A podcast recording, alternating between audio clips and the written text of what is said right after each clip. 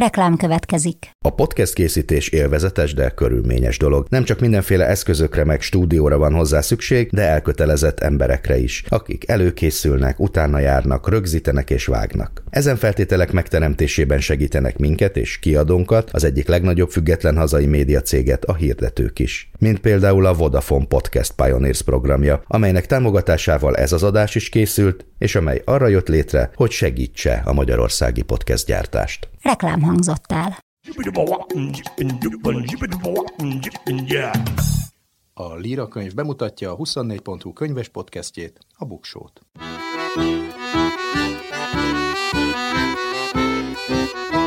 Ez itt a Buksó, olvasásról, könyvekről, mindenféle jóról. Én Nyári Krisztián vagyok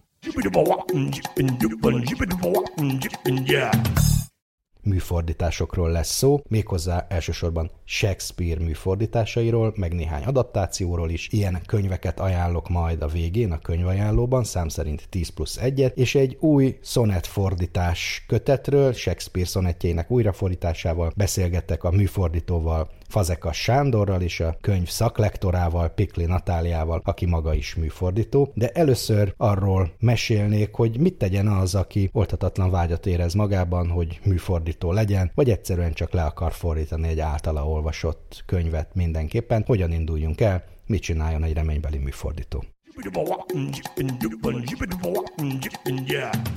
Száz év magány. Számok a sorok között, érdekes adatok a könyvek világából.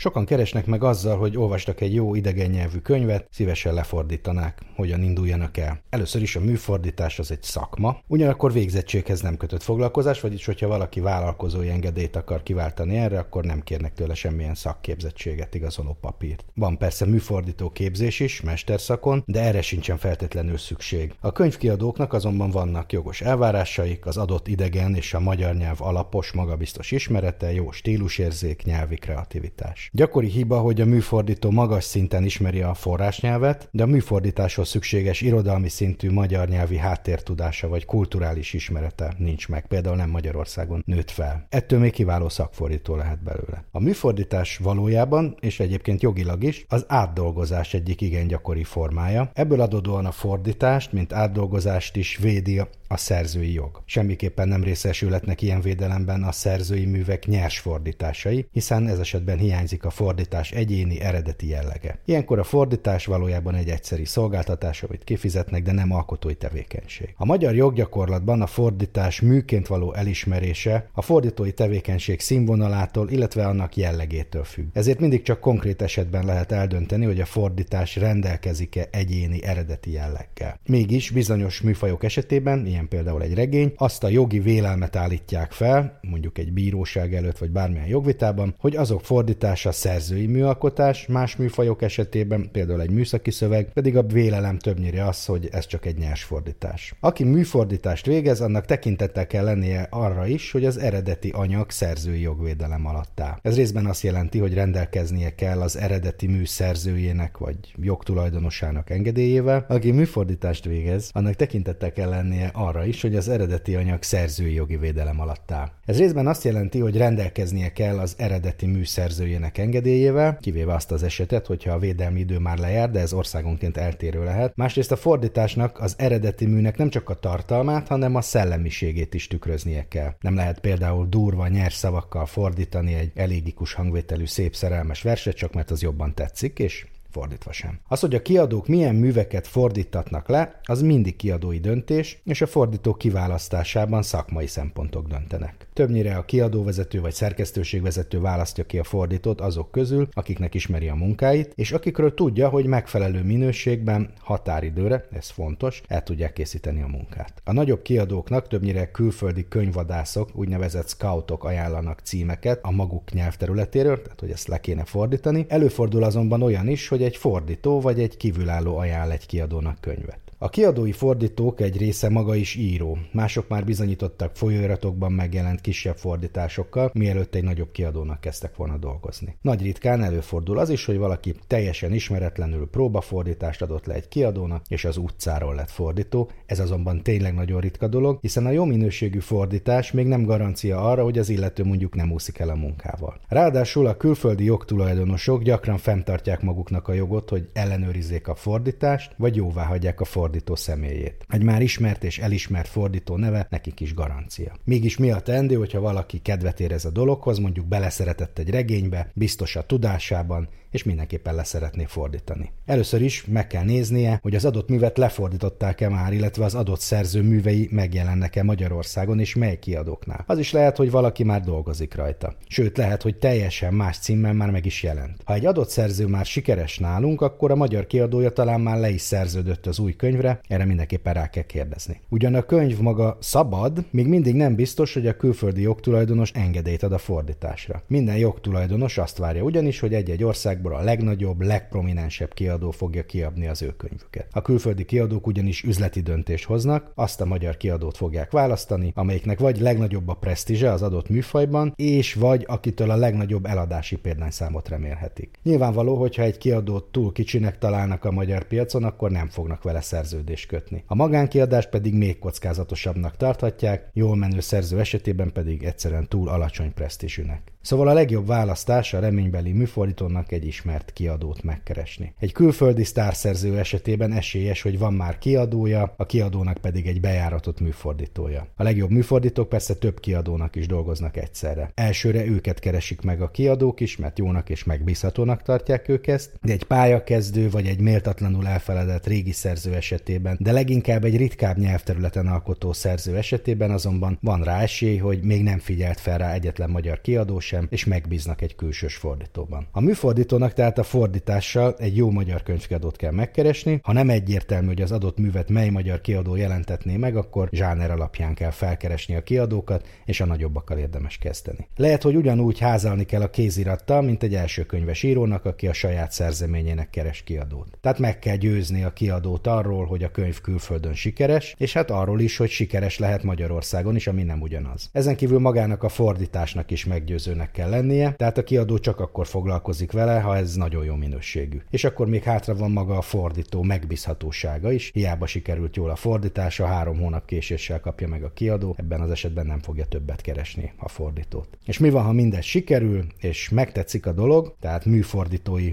pályára kívánkozunk, hát először is jobb, ha mindenki tudja, hogy csak a legkeresettebb és igen gyorsan dolgozó műfordítók számára jelent megélhetést ez a pálya. A többség nem csak ebből él, hanem mondjuk szakfordításból, tolmácsolásból vagy bármi másból. Ráadásul a műfordítás elismertsége, presztízse is csak lépésről lépésre javul. A kiadók megtanulták például, hogy bizonyos klasszikus műveket újra és újra le kell fordítatni, nem kell száz éves elavult szófordulatokkal teli szövegeket megjelentetni újra és újra. Így született meg a közelmúltban Nádasdi Ádám Dante fordítása, G. Horváth László háború és béke fordítása, vagy így lett Selinger Zapp hegyezőjéből Barna Imre fordításában Rosban a fogó. Ezek a fordítások mind szépirodalmi szenzációnak is számítottak, amikor megjelentek. A legtöbb könyv esetében azonban csak elvé elvétve, és néhány kiadónál fordul elő, hogy a műfordító neve a címlapon is szerepel. Általában csak az íróként is ismert műfordítók nevét szokták hangsúlyosan emlegetni a kiadók a könyvek reklámozása során is. Ez a helyzet Magyarországon és máshol is. Ezért nemrég hashtag name the translator, vagy hashtag translators on the cover, vagyis nevez meg a fordítót és fordítókat a borítóra jelszóval, nemzetközi mozgalom is indult, hogy a fordítók neve a könyvek címlapján szerepeljen. Néhány éve több mint 200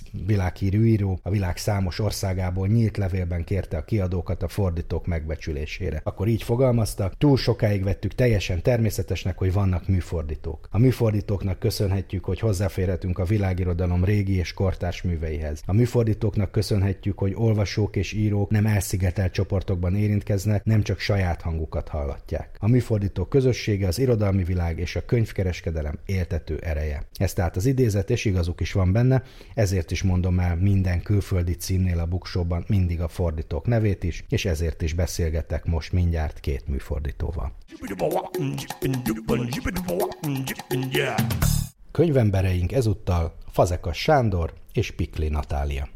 Két komoly tudóssal fogok beszélgetni, és van egy harmadik vendégünk, aki igazoltan hiányzik, őt pedig William Shakespeare-nek hívják, hiszen az apropó, hogy most beszélgetünk, az az, hogy megjelent William Shakespeare szonettjeinek új kiadása, Fazekas Sándor fordításában, az MMA kiadó gondozásában, néhány most már hónappal ezelőtt. Erről fogunk beszélgetni, meg arról, hogy mit is kell tudnunk a fordításról, fordítás elméletről is szó lesz, szóval csomó, csomó olyan dologról, ami, amiről még nem beszélgettünk itt a Buksóban, és milyen jó, hogy most, most Shakespeare kapcsán beszélgethetünk. Mielőtt belevágunk, megpróbálok bemutatni titeket röviden az elérhető életrajzaitok alapján. Pikli Natália, irodalomtörténész, az ELTE anglisztika tanszékének egyetemi docense, az angol középkori és koraújkori irodalom és kultúra doktori program vezetője, és a Magyar Shakespeare Bizottság elnöke, rendszeresen publikál angolul, magyarul, emellett amatőr színházi előadásokat rendez középiskolás és egyetemista diákoknak, valamint színi kritikákat is ír. Fazekas Sándor, irodalomtörténész, a Kaposvári Egyetem oktatója, doktori fokozatát a Szegedi Tudományegyetem irodalomtudományi doktoriskolájában szerezte, drámatörténetet tanít, rendszeresen publikál és előad régi magyar irodalmi konferenciákon, emellett pedig műfordítással és kortás irodalmi recenziók írásával is foglalkozik. Pontosabb bemutatás, kiegészítenétek valamivel? Én kiegészíteném, ugyanis éppen most eh, lett új elnökség a Magyar Shakespeare Bizottságnak, és én lemondtam, mondván, hogy tíz év után csinálják új és friss erők a úgyhogy most új elnökség van, úgyhogy ha eddig voltam elnök. Mesél már, hogy mi, mi az, hogy Magyar Shakespeare Bizottság, olyan jól hangzik. Igen, ez már többször hallottuk, hogy ez valamilyen fura bizottság, ami meghatároz dolgokat, és itt nem erről van szó. Ez a harmadik Magyar Shakespeare Bizottság, az első Arany Jánosék alapították ugye a Shakespeare fordítások kiadására, még 1860-ban. Ez a harmadik Shakespeare Bizottság, ez 2013-ban alakult, tehát most 10 éves, és tulajdonképpen ez egy ilyen platform, tehát ez egy olyan hely, olyan missziójú társaság, ahol próbáljuk összegyűjteni mindazokat, akik Shakespeare Shakespeare-rel foglalkoznak, akár a közoktatás, a fordítás, a könyvkereskedelem. Meg a színház, azt is néztem, színház. hogy Rudolf igen, Péter. Rudolf Péter is tagja, igen. igen. Tudósok, fordítók, Tudósok, könyvkiadók, közoktatás, a Magyar Tanárok Egyesületével sokat dolgozunk együtt. Tehát mindenkit próbálunk összehozni, aki Shakespeare-rel bármilyen szinten foglalkozik, és ehhez biztosítunk egyfajta felületet és nyilvánosságot. Szervezünk előadásokat. És Akkor innen bíztatom a hallgatókat, hogy nézzék meg a Magyar Shakespeare Bizottság honlapját, csuda érdekes dolgok vannak benne. Kettőtöket egyébként Shakespeare-en kívül köt össze valami egyéb szakmai kapcsolódás is, vagy ennek kapcsán találkoztatok? Igen, Shakespeare volt az apropó, hogy a Szegeden van két évente a Jágónak konferencia, ez egy nemzetközi Shakespeare konferencia, és elkezdtem járni, akkor még nem is volt ennyire határozottan meg az a cél, aminek a eredményét itt látjuk, csak érdekelt az egész, és egy nagyon jó szakmai közösséget találtam, és annak volt része a Natália is, tehát ott mi onnan ismerjük egymást alapvetően, és aztán ez mélyült, hogy úgy mondjam, mi szakmai Kivirágzott. Kapcsolat. Így is mondhatjuk, termőre fordult. Ugye a fordításokról fogunk elsősorban beszélgetni, de ennek a könyvnek van még egy érdekessége, az, hogy benne van az angol szöveg is, és ez sem olyan egyszerű, ahogy utána olvastam a dolognak. Tehát mielőtt a fordításokra térnénk, erről beszélgessünk egy kicsit, hogy ugye Shakespeare ezt a 154 szonettet 1592 és 96 között írta, hogyha hihetünk a, a tudósoknak. Verseket nem ő adta ki, nem ő állította sorrendbe. Ez a kötet azt vállalja, hogy az a legeredetibb angol verziók vannak benne, hiszen az idők során mindenféle egyéb angol nyelvű kiadás is van. Tehát ez lenne akkor a teljes pontos angol szöveg a tudomány pillanatnyi állása szerint? Egy picit hat pontosítsak, ugye gyakorlatilag egyetlen egy szövegváltozat áll rendelkezésünkre a szonetekből. Ez az 1609-es kvartó negyedrét kiadás, amit Thomas Thorpe adott ki, és sajnos nem tudjuk, hogy ez Shakespeare állította össze, vagy a kiadó, vagy egy kéziratos versgyűjteménynek lett ez a nyomtatott kiadása, és ugyan Shakespeare neve alatt jelent meg, de valószínűleg Shakespeare-ből semmi pénzt nem látott, és nem is engedélyezte jó eséllyel a kiadást. Ez az akkori könyvpiaci viszonyok között ez gyakran megtörtént. Amit viszont tudunk, hogy ezek hiteles szövegek. Sokáig ezt is megkérdőjelezték, de tudjuk, hogy ezek hiteles Shakespeare szövegek, és hogy mikor születtek, ez egy másik kérdés. A Stanley Wells Paul Edmondson féle kötet szerint vannak egészen korai 1582-es szonettek is benne. Az biztos, hogy 1609 előtt született az összes szonet, de ebben az időintervallumban bármikor születhettek a szonettek. Stilisztikai alapon próbálták kronológiai sorrendbe állítani Stanley Wells-ék, mi az eredeti sorrendhez ragaszkodtunk, ahogy megjelentek 1690-ben. A szövegről pedig annyit, hogy amiben én tudtam segíteni a Sándornak, az az, hogy azért ez egy 400 éves nyelv. És a 400 éves nyelv, 400 éves nyelv használatot is jelent. Tehát nem elég megnézni a szótárban, hogy mit jelent a jelentés egy etimológiai szótárban, hanem tudni kell, hogy azt milyen asszociációkkal használták, és ebben tudtam segíteni Sándornak, mert eh, tehát ezt a nyelv, nyelvet, ezt a 400 éves nyelvet olvasom meg. Majd ebbe belemegyünk, hogy ez milyen nyelv az a Igen. nyelv. Igen, és annyit tennék még hozzá, hogy ez a angol szöveg, ez az én kreálmányom tulajdonképpen, tehát rengeteget segített a Natália, de magában ebben a, a szövegváltozatok közötti választást az, azt én Hogyha van egy eredetinek magamra... elfogadott szövegváltozat, ez a torpféle, akkor miért mond, mondjuk azt, hogy mégiscsak többféléből kellett összeállítani? Mert romlottnak tartott szöveg, tehát nagyon sok javítás van benne, például a book kifejezés és a look kifejezés között. Ugye nagyon kicsi egy betű a különbség a jelentése, ugye nem uh-huh. kell mondani, hogy mekkora különbség van, és eh, ehhez hasonló nagyon sok olyan hely van, ami picit furcsa, Sure és a korábbi kiadások ezt javították, emendálták, és ezeket próbáltam összehozni egy saját verzióba. Tehát nem azt akartam, hogy egyet átvenni egy korábbit, hanem a motivumok alapján, az egész a versnek az anyaga alapján próbáltam ezt a dolgot. Tehát akkor tulajdonképpen ez nyilván... a világ bármely Shakespeare kutatójának, vagy akár Shakespeare iránt érdeklődő, egyszerűen olvasni szerető emberének az angol verziója is hordoz újdonságot. Nagyon szeretném ezt majd igen, igen megmutatni az angol közösségnek is, hogy mit szólnak ehhez. Vagy Mennyi ideig készült egyébként a fordítás? Hát nettó négy és fél év volt. Ez egy hosszú történet. Tehát az MMA ösztöndíja, 3 plusz egy éves ösztöndíja segítségével vittem végig a törzsanyagot, és az utolsó fél év volt a legkegyetlenebb, amikor pontosítottuk az egészet. Éjszaka ugye. jöttek a messenger üzenetek. Ebben a szonetben ez a sor, akkor egy jó lesz. Igen, igen. Hát, hogy ahogy ezt, ezt kell, ugye nem alvással, stb.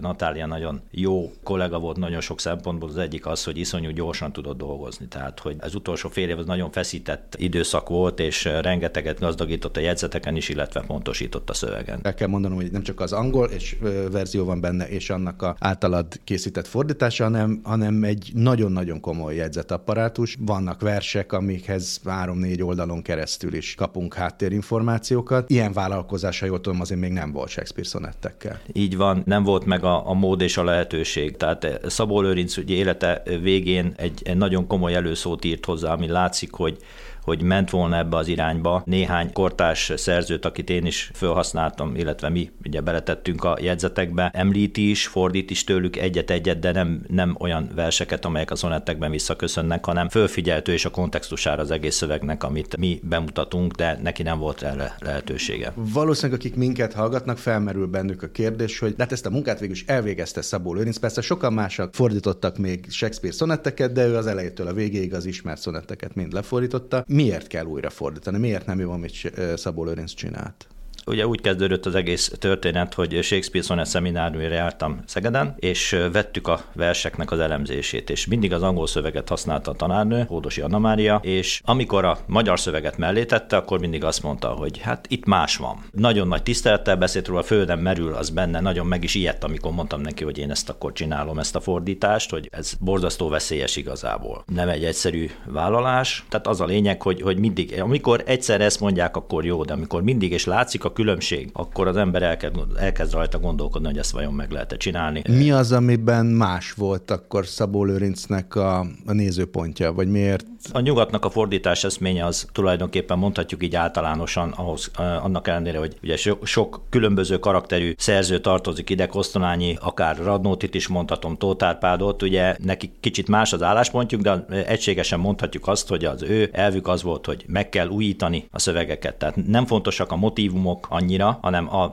modern olvasóhoz úgy lehet közelhozni ezeket a verseket, hogyha a saját érzelmeiket viszik bele egy, egy modern hangon szólal meg. Talán azért is ilyen népszerű egyébként a szonet születtek a mai napig is Szabó Lőrinc változatában, mert nagyon-nagyon szép, magyaros, olyan, mint a saját versei lennének, és nem kötötte, hogy úgy mondjam őt az eredeti. Tehát, hogyha középkori motivumok voltak felsolakoztatva, mint a 106. szonetben, akkor ő kirostált egy párat belőle. Ezeket nem annyira szerette. Próbálja az örök tartalmat visszaadni, és nem ragaszkodik annyira iskolás módon. A, tehát ez egy költői fordítás. Abszolút, tehát inkább majdnem, hogy átköltésnek mondanám helyenként, de becsapós, mert vannak olyan szonettek, ahol közel van az eredeti eredetihez, és van, ahol eltávolodik, attól függ, hogy mennyire tartja közelállónak magához a szonettet. Tehát Igen. így, így dolgozik. Ha ezt kiegészíthetem egy picit, eh, had, és hadd mondjak egy példát rögtön, a 75. szonett Szabó Lőrinc fordításában a legszebb, egyik legszebb magyar szerelmes vers. Az, hogy nekem mit esnek a kenyér, tavaszi zápor fűszer a földnek. No, ez az a vers, amit egy angol szerelmes antológia sosem közöl, mert az angol szöveg messze nem ilyen szép, és messze nem erről szól. Tehát talán ott távolodik el legjobban is, csinál egy gyönyörű szép magyar szerelmes nyugatos verset az eredeti angol szövegből Szabó Lőrinc, Lőrinc. A másik, amit fontos megjegyezni, hogy Szabó Lőrinc amellett, hogy szépít, és amellett, hogy nyugatos verset készít a Shakespeare szonett szövegből, nem ismerhette annyira, hogy igazából mit jelentenek ezek a szavak, és hogyan használta őket Shakespeare. Ugyanis ami nagyon trükkös a Shakespeare szonettek eredeti szövegében, hogy egyszerre két, három, néha négy jelentést is mozgat egy szó mögött Shakespeare, és ebből mondjuk egyet vagy kettőt ismert Szabó, Szabó Lőrinc. Erről egyébként Szabó Anna írta a doktori diszertációját egy remek tanulmányként, de hogy nem is, nem is ismerhetett olyan sok mindent, és ez főként a szexuális és vulgárisabb jelentés mezőkre vonatkozik, amiket Szaborinc részben nem ismert, vagy, vagy nem, nem akart meg ismerni. Nem is akart ismerni, igen. De nem is ismerhette, tehát a Bódi Shakespeare ugye az, az később jött ki, mint a Szabónak a igen, fordítása. Az Eric, Eric Partridge először 1947-ben adta ki a Shakespeare's Bódi, azaz Shakespeare szexuális, vulgáris nyelvezete címmel egy szótárt, de hát ez 47 volt, és még azóta is igazából a 90-es években történt meg a fordulat az angol szakirodalomban is, hogy elismerték, hogy tényleg mennyire sok, hogy úgy mondjam, pajzán kodás Ezt van úgy, ezekben a versekben. Úgy kell elképzelni, mint a Shakespeare drámákban, hogy a közönség minden részének ad valamit, tehát hogy van egy ilyen vérbő komédia része, meg van valami nagyon mély, megemelt része is. Nem, ez itt máshogy működik.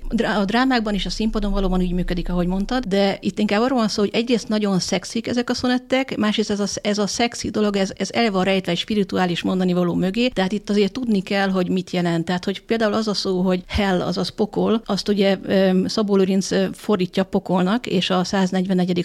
szonetben ez ugye egy fontos jel, de az, az Erzsébetkori szlengben a női nemi szervet is jelentette. Oh. És a will szó, ami meg kimondottan egy nehéz szó, mert négy-öt jelentése van, ez mind a két nemnek a női nemi szervét is jelentette, azon kívül akaratot, ugye a Williamnek a rövidítése és a szexuális vágyra általában is tudott utalni.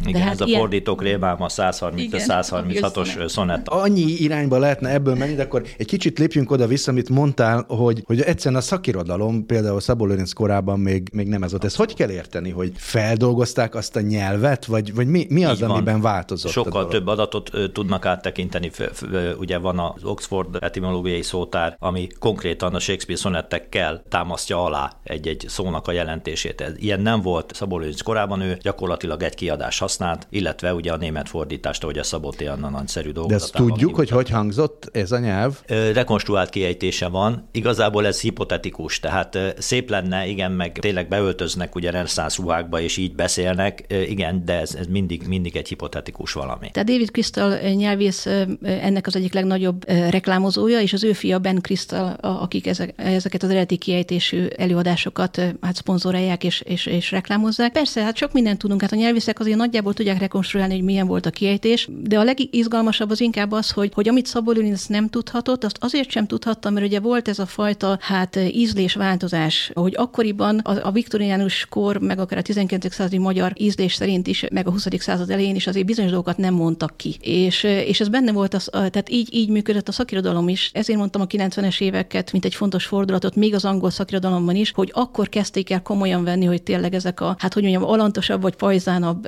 jelentések hogyan működnek a Shakespeare szonettekben, és korábban még, még az angol szakirodalom sem. Ezért tudtok mondani pár példát, hogy ami másként hangzott, vagy amiről lehet tudni, hogy hogyan hangzott, és mondjuk a mai angolul beszélőnek hát meglepetés lehet? Nekem, nekem az egyik legfurcsább az a heaven szó volt, amit két szó, ugye a menny szó, amit két szótagúnak értelmeztem volna, de igen, gyakran egy szótagúként kell. Ugye a szótagszám is kötött, természetesen a ritmus is kötött, a rímelés ugye kétféle lehet, vagy hímrim, vagy nőrim van benne, ugye 10-11-es sorokból áll, tehát próbáltam formailag minél közelebb maradni a szöveghez, és ez ugye zavaró volt, mert tehát a, nagyon figyelni kell, hogy, hogy hogy ejtik, és a Chryslernek is ugye a, a könyve ez nagyon fontos volt ebből a szempontból, hogy az ejtést jól, jól hozza, tehát erre szükség volt ahhoz, hogy a formát vissza tudjuk adni pontosan. Igen, hát mondjuk, ha egy példát mondanánk rá, tehát például például, ami talán a legegyszerűbb, hogy a love szót, amit mi love-nak ejtünk ki ma, az egy kicsit ilyen zárt ejtetik, ilyen love. És így tudod a prove-val is, a prove-val, hát én nem annyira szépen ejtem ki, de hogy olyan rímek,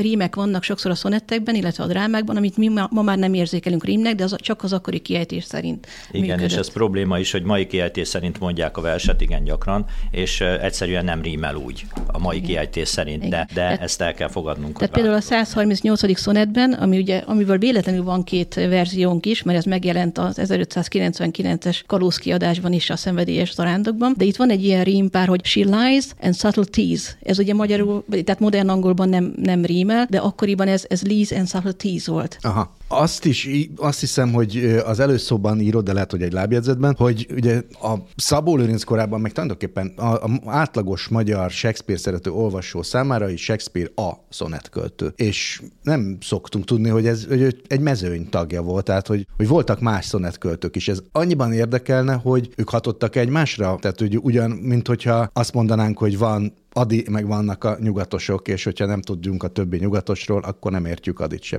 bizony. Ez így van. Tehát abszolút így van. Ugye a, a kötetünkben is számos olyan hely szerepel, ahol konkrét átvételek, motivikus átvételek vannak, utalások, tehát utal a rivális költőkre Shakespeare szándékosan, és ezt is igyekeztük fölfejteni, hogy vajon pontosan melyikre utalhat, melyik helyre utalhat. Tehát ez egy nagyon izgalmas játék, nem csak a Shakespeare életművön belül a drámákkal való kapcsolat, ami legalább olyan fontos, hanem a kortárs szerzőknek a beemelés. És egyébként ő kiemelkedik ebből a mezőnyből? Ez egy nehéz kérdés. A szakértők azt mondják, hogy annyira nem emelkedik ki, mint amennyire hogy a drámai túlnyerte magát. A drámáit is, ha megnézzük azért mondjuk egy Christopher Marlowe-t, vagy egy Ben mhm. Johnson-t, azért ők azért... Szerintem meg a drámában nem, nem rosszak. Nem, tehát. nem. Drámában kiemelkedik, de a szonett költők közül tényleg ilyen nagyon érdekes a, a korabeli recepció, mert ugye Sir Philip Sidney, Sir Ray Wyatt, de alapvetően az 1590-es években induló szonett ciklusok, Sidney Spencer és a többiek, ők nagyon-nagyon népszerűek voltak. Hozzájuk képest a Shakespeare-i szonett kötet jóval később jelenik meg, 1690. És ugyan emlegetik a 90-es években, hogy a Shakespeare szonettjei azok terjednek ilyen magánkéziratokban a, a barátai között, és úgy is hívják, hogy sugared, meg honey tongued Shakespeare, tehát hogy ilyen mézes, cukros, édes szonettjait szeretik a barátai, de ez egy kéziratos terjedés volt akkor, és mikorra kijön ez nyomtatásban 1690 addigra már vége van ennek a szonett divatnak. És igazából nem lettek annyira népszerűek ezek a szonettek a korban, egyrészt túl bonyolultak voltak, egyszerre voltak túl szexik, és nem eléggé szókimondóak szexuálisan. Shakespeare-nek a leg többet kiadott műve, érdekes módon nem egy dráma, hanem a Vénusz és Adonis című, hát verses költemény, ami igencsak erotikus. Ezt tízszer kiadták, azért az nagyon nagy szám volt abban a korban, többször, mint a drámáit. Tehát a legtöbbet kiadott drámája a negyedik Henrik első része volt a falszav dráma. Ehhez képest a tízszer kiadott Vénusz és Adonis az egy abszolút bestseller volt a korban. Hát az elég erotikus. Tehát az tele van ilyen kis kertecskémben, parkocskámban, te vagy az őzecske, és akkor a, hogyan ö, írja le igen a szexuális aktust. Ez az a, a, a legnehezebb, azt hiszem, hogy van egy forma, amihez a fordító alkalmazkodik. Van egy nyelv, amit megpróbál a korabeli nyelvállapot legtökéletesebb jelentését megtalálni, de hogy a, a kulturális referenciák mit jelentenek, hát az, az egy harmadik feladat. Azt látom, hogy talán azzal a legnehezebb megküzdeni, főleg, hogyha van köztünk még 500 év is, hogy Igen, itt, itt, ez... itt, itt például, hogy mondjam, mi volt a, például mi a munkamódszered? Amikor ott, ott van az, az angol, Shakespeare-i angol szöveg, akkor először a, a formával próbálsz valamit kezdeni, vagy, vagy egy prózafordítást tömsz bele aztán a formába, és akkor utána keresed meg ezeket a referenciákat, vagy ez egyáltalán hogy, hogy zajlik ez? Hát ez egy érdekes folyamat, ennek a megmókolás nevet adtam, mert van, van egy olyan rész, ami kevésbé tudományos, de van egy olyan rész, ami viszont abszolút az. Hát nyilván először meg kell érteni a sort. Tehát, hogy mi van odaírva, jegyzeteket, mindent megnézni, hogy melyik kiadás mit mond róla, és akkor, amikor ez nagyjából megvan, akkor egy első verziót létrehozni, ami ritmikus technikailag szótagszámban nagyjából stimmel, ami beleillik az egészbe, és hát van, van olyan rész, amikor ezekkel a, a hogy mondjam, racionális módszerekkel jutunk valameddig, de nem áll össze. Rengeteg olyan van, hogy hogy az ember megakad, félreteszi, csinál mást, visszatér hozzá, és, és akkor jön a mókolás nevezetű valami, amikor megnézzük a, a, a különböző másodlagos jelentéseket, mert igen gyakran ugye több értelmű a, a, a szöveg, és akkor abból próbálunk valami olyat, amit a magyar nyelvbe önthető. Valamelyik lábjegyzetben van a, ezeknél a kulturális referenciáknál talán jó példa, hogy a rózsabogár meg a rák különbsége, hogy valamit ráknak fordított már a betegségnek Szabó Lőrinc, miközben az egy kis bogár, ami igen, a rózsabogóját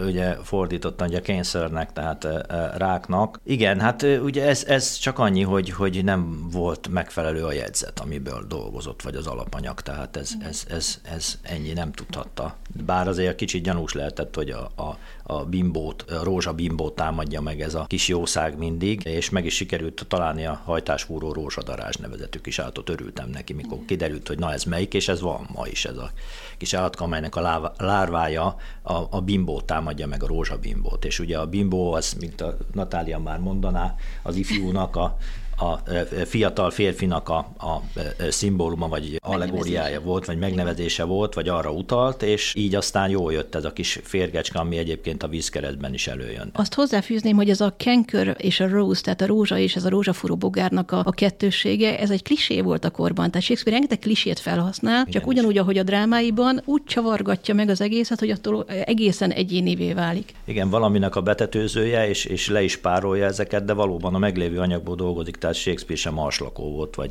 űrlény, aki közénk csöppent ugye egy másik világból, hanem a saját korának a szülötte, és iszonyú. Tehát a, ha valamiben különb talán, vagy, vagy valami indokolja ezt a nagy népszerűségét, ami a mai napig is tart, talán az, hogy nagyon sokszínű, amit csinál. Azt írod az előszóban, hogy Nádasdi Ádám fordításai nélkül nem kezdted volna el ezt a munkát, vagy nem tudtad volna elkezdeni, de van, amiben nagyon nem értesz vele egyet, ezek pedig a prózafordítások, vagy hát a prózafordítás gyakorlata. Ezen mit értsünk? A, igazából a versfordítást Ádám másképp gondolja el, mint én. Szerinte a magyar rímeknek a belevitel a szövegbe az egyszerűen eltorzítja a belső nyelvi logikáját az eredetinek, és ezt nem szabad rá erőszakolnia a versre. Ádám egy nagyon, és mondja is különben ugye a Csökkenő Költőiség című kötetét ajánlom mindenkinek, nagyon érdekes, nagyon tanulságos ebből a szempontból is, meg egyébként is. Ugye Shakespeare és Dante fordításról beszél, és azt mondja, hogy a nyugat-európai trend az az, hogy, hogy egyre inkább a próza fordítások felé megyünk el. Ez így szép és jó, csak a magyar fordítói hagyomány másképpen fejlődik, mint a nyugat-európai. Tehát mondjuk egy német, gondoljunk abba bele, hogy több mint száz teljes fordítása van németül a szonetteknek. Tehát, hogy annyira más az egész közeg, annyival dúsabb az egész, annyian megpróbálták már is természetesen ezeknek 90%-a legalább ugye verses fordítás. Tehát, annyian hozzányúltak már, hogy már lehet, lehet ettől elvonatkoztatni, féle lehet tenni. Szerintem itt nagyon sok munka nem történt meg, amit ez a kötet próbál valamennyire behozni a szonettek kapcsán. A Szabó Lőrisznek ez a hihetetlen erős egyénisége átformálta az egészet, és azóta is ebben az állapotban van, gyakorlatilag ezt lehet mondani. Történtek nagyon fontos előrelépések, aki hallgatta a podcastot, ugye természetesen Szabóti Annának a dolgozata ilyen, Ádámnak a munkája is tisztítja a szöveget, hogy úgy mondjam, nagyon sok szempontból a Shakespeare nyelvet, nyelvnek a használatát, nagyon jó mondható szövegeket ír a színpadra, és szerintem költőiek is egyébként, tehát a cím az ironikus, a csökkenő költőiség, tehát ha valaki megnézi a Rómeus Júlia fordítását, az pont olyan költői, aminek lennie kell. És ott rímel is egyébként, tehát Ádám akar, akkor tud rímelni, csak azt mondja, hogy ez az elvei ellen való. Én itt Sándorral értettem egyet, hogy szonettet uh, muszáj rímeltetni, tehát ez egy annyira zárt és meghatározott forma, hogy ha nem prózában fordítjuk le, akkor egyrészt elveszítjük a, elveszítünk valamit a lényegiségéből, másrészt pedig nem lehet prózában lefordítani. Ez a kötet, a Stanley Wells Edmondson kötet is ad prózafordítást, de ha egy prózafordítást adunk, akkor megint a, a sokszínűségét, a sok jelentését kivesszük belőle. Úgyhogy én, én csak azon vitatkoztam sokszor Sándorral, hogy nyilván azért egy magyar fordításban nem fér bele az összes jelentés, és amikor nagyon másfele ment a magyar fordítása, akár a rímkényszer, akár másokok miatt, mint az eredeti sor jelentése, akkor én ragaszkodtam hozzá, hogy adjon egy prózafordítást a sorra. Például tudható, hogy Szabó dolgozik hasonló, ha nem is egy, nem is tudom, egy, egy teljes köteten, de hogy fordít Shakespeare szonetteket. Szerinted miben lesz más, hogyha jelen, megjelenik egy ilyen kötet, mint a tiéd? Nagyon megható volt amikor megkaptam a ösztöndíjat, akkor egyből írtam neki egy levelet, és nagyon kedvesen válaszolt, hogy igazából ő valószínűleg nem fogja megcsinálni mindet, nagyon szeretné, de ugye elérhető jó néhány verset megcsinált. Nem tudom pontosan, hogy, hogy mennyi forog közkézen, talán. Hát a Holmiban jelent meg öt, a Bárkában utána még egy pár, tehát így egy elérhető igen, interneten. Igen, ilyen, ilyen tíz körüli nagyságrendet igen. lefordított, és nagyon szépek, nagyon magyarosak azok a szövegek, de valahogy azt érzem... Nagyon pontosak. Azt érzem benne, hogy, hogy igen, de valahogy még, mégis én költőibbnek érzem. Nem tudom, hogy te hogy vagy ezzel. Nézzük meg, a 75. szonettet azt, azt, azt már idéztük. Ugye ismert, talán a legismertebb Szabó Lőrinc fordítás ez, eh, amit idéztél, ugye az vagy nekem, mint testnek a kenyés, tavaszi zápor fűszere a földnek. Ezt lefolytotta Szabó T. Anna is, ott az első két sor Jó. úgy hangzik, hogy te táplálsz, mint az élőket az étel, vagy éhes földet éhes záporok. Nálad pedig úgy hangzik, bár megtaláltam egy korábbi verzióját, tehát te magad is kétféleképpen fordítottad, Igen. de a kötetben így hangzik, hogy a képzetem kíván, mint ételét, és az édes évszak záporát a föld. Mi az szerinted, ami a legfontosabb? Legnagyobb különbség? Itt azért elég közel vagyunk egymáshoz természetesen, és a szöveghez is. Mond még egyszer a Szabóté. A Szabóté Annánál úgy van, hogy te táplálsz, mint az élőket az étel, vagy éhes földet édes záporok, de az utolsó két sort is elmondom, és akkor a tiédnél is, mert ott tényleg nagyobb a különbség. Annánál úgy hangzik az utolsó két sor, hogy naponta gyötör étels éhezés, hol a semmi sok, hol minden kevés. Nálad pedig úgy, hogy így koplalok, s csömörlök napra nap, vagy jól lakom, vagy vágyam mit se kap. Itt ugye azért már más. Na most itt, itt is más. Ez, ez nem tudom, hogy milyen verzió, lehet, hogy a bárkabeli tanulmányból származik. Az is lehet. Mert itt ugye az van, hogy így koplalok, csömörlök napra nap, torkoskodom, vagy vágyam, mit se kap, és itt a torkoskodom szóhoz ragaszkodnék, mert uh-huh. itt ugye a glutoni van az eredetiben, ami az egyik főbűn. És ha megnézzük a versnek a szövegét, a, a főbűnök tulajdonképpen itt sorakoznak, ez ugye az annánál hiányzik, ezt én sem, én nem én találtam ki természetesen, hanem a, a kollégák mondták. Ugye ez pont az almásító hallottam, de Natália is megerősítette, hogy, hogy ez közkézen forog a, a szakmai berkeken belül, hogy, hogy itt a főbűnöknek nagyon fontos szerepe van, és itt, itt ugye az első sor az egy nagyon nehezen fordítható sor. Az vagy a gondolataimnak, mint az étel az életnek. Tehát, hogy ez annyira egyrészt magyartalan, másrészt nem fér bele tíz szótagba, tehát, hogy nagyon sokat formál rajta a fordító önkéntelenül is, mert másképp nem fér bele. És azt nyilatkoztad is, meg talán írod is, hogy ez nem szerelmes vers. Hát ez, ez, ebben már nem értünk egyet teljesen. Igen. A, a Natival ugye nekem van egy elméletem, ez a tökéletes barátság elmélet, amely szerint egy nagyon erős érzelmi kapcsolat van itt ebben ennek a kötetnek az első kétharmadában körülbelül, de Természetesen másfajta érzelmek is fölbukkannak, fölbukkan egy, egy nő nemű szerető, aki esetleg ebbe a képletbe beletorzít, megváltoztatja az egészet. Igen, itt fontos lenne elmondani, hogy tulajdonképpen ez a kötet azért is különleges, mert lebont egy csomó megkövesedett, megcsontosodott hamis mítoszt a szonettekkel kapcsolatban. Ugyanis ez a narratíva, hogy ez egy szonet, hogy ez egy szonet ciklus, aminek az első 126 szonetje egy férfihoz szól, és a maradék egy, egy úgynevezett sötét hölgyhöz, ez egy fikció. Ez egy Edmund Mellon nevű Shakespeare tudós 1700 1700-as évek végén találta ki, illetve hát ő így gondolta, hogy ez egy biografiaként, életrajzként olvasható Shakespeare-nél, és hogy van ez az egy eh, szép ifjú, és van ez az egy fekete hölgy, aki ezt szólnak a szonettek. Ez nem igaz, ez egész egyszerűen nem így működik. Tehát ha megnézzük a szövegeket, akkor a 154 szonetből több mint 80-nál nem is lehet eldönteni, hogy férfihoz vagy nőhöz szól, mert egyes szám második személyű te a megszólítás. És akkor van még egy eh, kb. 30, ahol egyértelmű, hogy férfi, vagy nagyjából sejthető, hogy férfi, másút nagyjából sejthető, hogy nő, de hogy és ha férfiról, meg női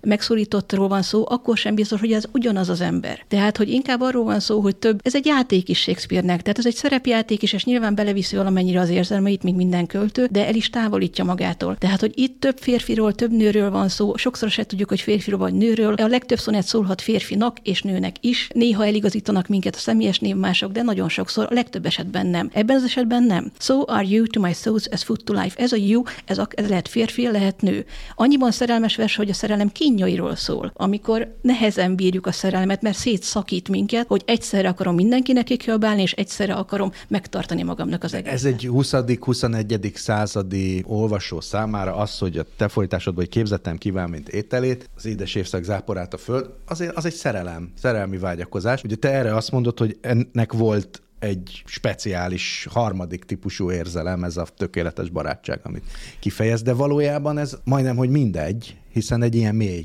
vonzalom van benne. Aztán az már rajtunk múlik, hogy ezt szerelemnek vagy minek nevezzük. Nyilván az olvasó múlik, hogy, hogy hogyan értem ez, ezeket, és igyekeztem úgy fordítani, hogy azért az én tökéletes barátság elméletem ne üsse a fordítást, tehát hogy a több értelműség, amit Shakespeare nagyon szeret, azt igyekeztem én is minden jobban megtartani. Ugye rengeteg helyen használja a Petrarkista szerelmi terminológiát, nyilván azt nem írom át. Tehát, hogy ennek a barátságnak a, a kifejezésére gyakran a szerelmi költészetnek az eszközeit használja, és elég nehéz eldönteni. Tehát vannak olyan szövegek, szövegek, amelyeknél talán ez jobban tartató, és vannak, amelyeknél kevésbé, éppen azért, amit a Natália is mondott, hogy véletőleg több hát, emberhez is író. Talán ott van a megfejtés, vagy lehet, hogyha a mai szerelem kategóriákba gondolkodunk, amihez feltétlenül kapcsolódik, vagy majdnem feltétlenül testiség is, hogy ebben talán nincs a férfi. A férfi hát megszólított, igen, ez, az valószínűleg. Ez a kérdés, vagy van? mert a Natália azt mondja, hogy ő tud úgy beszélni a testiségre, hogy ez nem annyira nyilvánvaló, és egészen rejtett utalásai is tudnak lenni. Tehát a dolog az, az vitatható, az, az képlékeny, de nem is szándékozott a fordítás ezeket a kérdéseket rövidre zárni, tehát nem egy olyan célra született, hogy most 50 évig ne kelljen hozzányúlni, hanem hogy, hogy vesse föl a kérdéseket, és olvasóban is ezek Igen. Hát különbözőek a szonettek. Tehát a 75. szonett, ez annyiban testiség, hogy testi vágyakkal, más testi vágyakkal, éjséggel, túllevéssel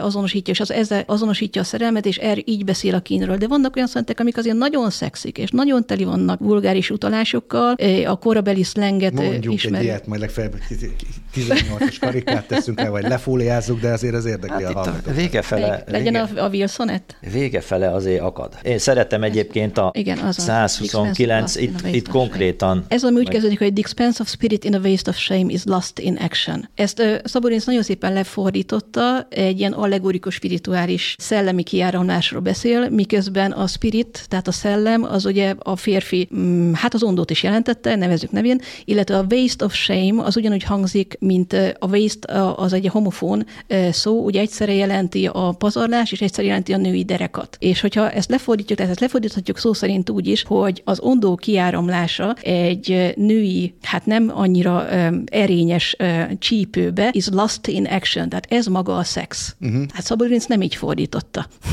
és, és az egész vers tele van ezzel, a, hogy tulajdonképpen vehetjük az egész szonettet, a 129-es szonettet, annak a, egy olyan leírásnak, ahol magát a szexuális aktust írja le. Olvasója mind a két rétegét értette? Igen.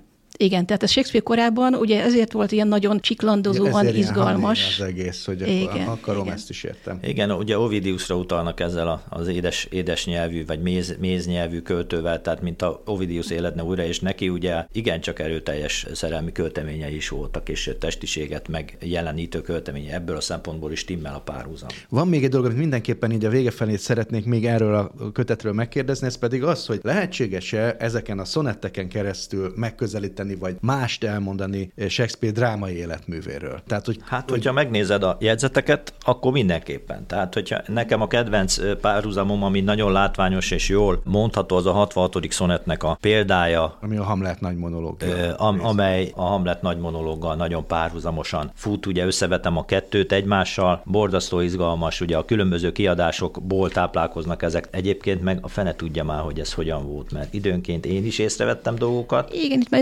összekeveredett, hogy és, de rengeteget utalunk a drámákban megjelenő Hát itt szerintem mondom is, hogy ez dolgokra is. Igen, hogy vannak. Shakespeare-nek olyan szonettjei, amelyek ebben nem, nincsenek benne, mert a drámákban vannak benne. Igen, igen, a lóvátett lovagok ugye tele van szonettekkel, de ami talán kevésbé ismert, és viszont a szöveget mindenki ismeri, hogy a Róma és Júliában az a pillanat, amikor találkozik Róma és Júlia a bálban, és elkezdenek egymáshoz beszélni, az egy tökéletes szonett. Ugye így kezdődik, ha méltatlan kezemmel meggyalázok egy szentélyt, szép nyugalmát háborítva, a két ajkam, két piruló zarándok e durvaságot csókkal elsimítja. És aztán Nádas Júlia erre válaszol, igen, Nádas fordítást olvasok, és a vége, ugye nem mozdulj hács, imán bevégezem, megcsókolja a slusszpoén egy csók. Tehát ahol véget ér a 14. sor, utána következik egy csók. Hát ennél szebbet, és ebben Shakespeare azért nagyjából egyedül volt, tehát mások szonettet nem alkalmaztak ilyen dramaturgiai szempontból a, a drámákban a korban.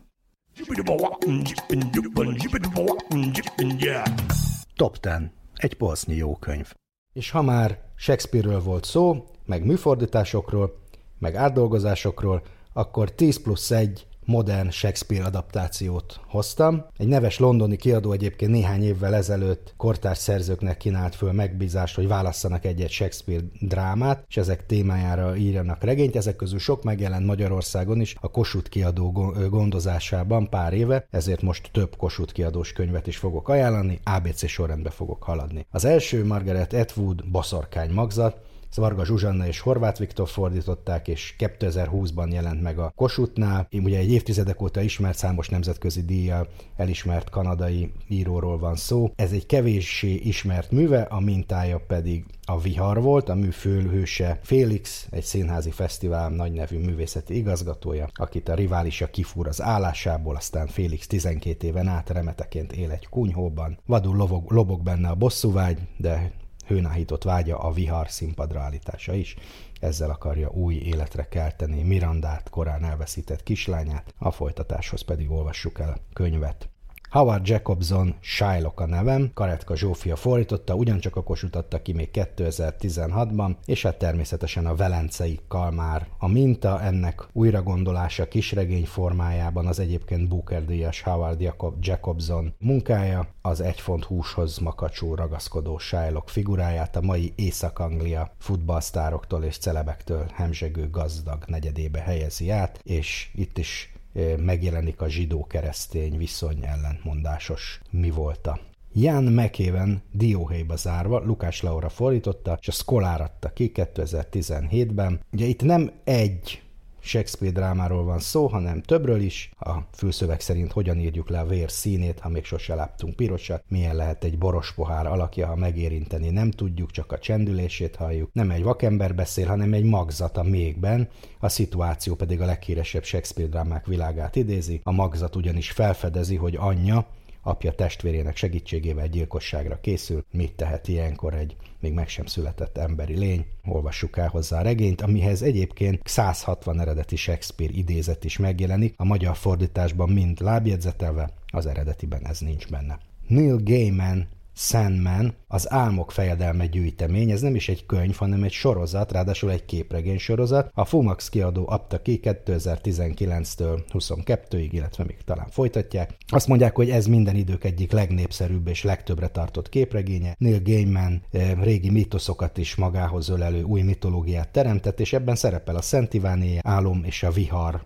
világa is megjelenik Oberon, Puck, sőt visszatérő figura lesz a sorozatban maga Shakespeare is, de még utalás van benne a Hamletre is. Egy másik ismert szerző következik, Jó Nesbő, Macbeth. Petrikovics Edith fordította, ezt is a kosutatta ki. Egy fiatal és tehetséges nyomozó Macbeth, aki a város drogbandájának felszámolására teszi fel az életét, ám amikor sikerei nyomán egyre magasabb pozícióba kerül, őt is megkísérti a hatalom. Csábítása nyilvánvalóan egy skandináv, noárszerű városi táj, de közben ott van Shakespeare tragédiája is. Mark Norman, Tom Stoppard, szerelmes Shakespeare. Szabóti Anna fordította, a 21. század kiabdó adta ki 2017-ben. Ez tehát egy komédia, amit a világ számos színpadán színpadra állítottak, film is készült belőle. Legutóbb a Madács Színház felkérésére folytotta Szabóti Anna, és megjelent könyvformában is, nem annyira a Shakespeare művek, mint Shakespeare élete jelenik meg benne, de akár Shakespeare is írhatta volna egyik komédiájában, és közben a háttérben ugye lelkesen próbálják a Rómeó és Júliát. Maggie Farrell, Hamnet. Schulz Judit fordította, és az Európa adta ki tavaly. Ez ugye egy Hamlet adaptáció, vagy inkább utánérzés, és Shakespeare életéről is szól, az 1580-as évek Angliájában vagyunk. Pestis járvány idején egy ifjú latin tanár beleszeret egy fiatal különc lányba, aki kesztyűben sólyommal járja családja földjeit, növényeket gyűjt, bájitalokat készít, összeházasodnak és születik három gyermekük, közülük egy Hemnet, aki váratlanul meghal egy hirtelen fellépő. Lásztól apja pedig négy évvel később megírja a Hamlet című darabot. Tom Stoppard, Rosenkrantz és Guildenstern halott, Vas István fordította, és elég régen adta ki a mérték kiadó, 2004-ben, de antikvár formában még kapható, jó lenne újra kiadni, és hát természetesen ez is a Hamleten alapszik, kiemel belőle két mellékszereplőt, Rosenkrancot és Guildenstert, akik az eredeti műhöz képest jóval több szerepet kapnak, ebből is készült film, és hát a háttérszereplőkből lett főszereplők, olykor tragikus, olykor komikus szituációit láthatjuk. Ann Tyler, az ecetlány, Kisgábor Zoltán fordította, a Kossuth adta ki 2017-ben, ez pedig talán a legtöbbet feldolgozott Shakespeare mű a Makrancos hölgy. Újramesélése, modern környezetben egy független két, aki képes feláldozni magát egy, illetve ezúttal inkább két férfi kedvéért, és hát természetesen az eredeti műhöz hasonlóan ez egyszerre vicces, tanulságos, könnyed humorú, de mégiscsak komoly regény. Janet Winterson, az időszakadék Lukás Laura fordította, Kossuth adta ki ezt is 2016-ban, és a téli regéről van szó, látta a téli rege feldolgozásáról. Az Egyesült Államokban járunk. Egy fekete férfi fehér leánycsecsemőt talál egy kórház babamentő inkubátorában, magához veszi, maga sem tudja miért, hazaviszi és felneveli, és természetesen 17 év múlva ez a csecsemő már felnőttként fog találkozni valakivel, akivel egymásba szeretnek, de fogalmuk sincs kik is ők valójában. És plusz egy, amit szintén elég régen adtak ki, ez Charles Lamb és Mary Lamb Shakespeare mesék című sorozata két kötetben jelent meg, ugyancsak Vas István fordításában. Hát valójában a Shakespeare által kitalált, leírt dráma történetek vannak prózában elmesélve, akár egy opera nézés előtt is érdemes forgatni, jó lenne ezt is újra kiadni. thank you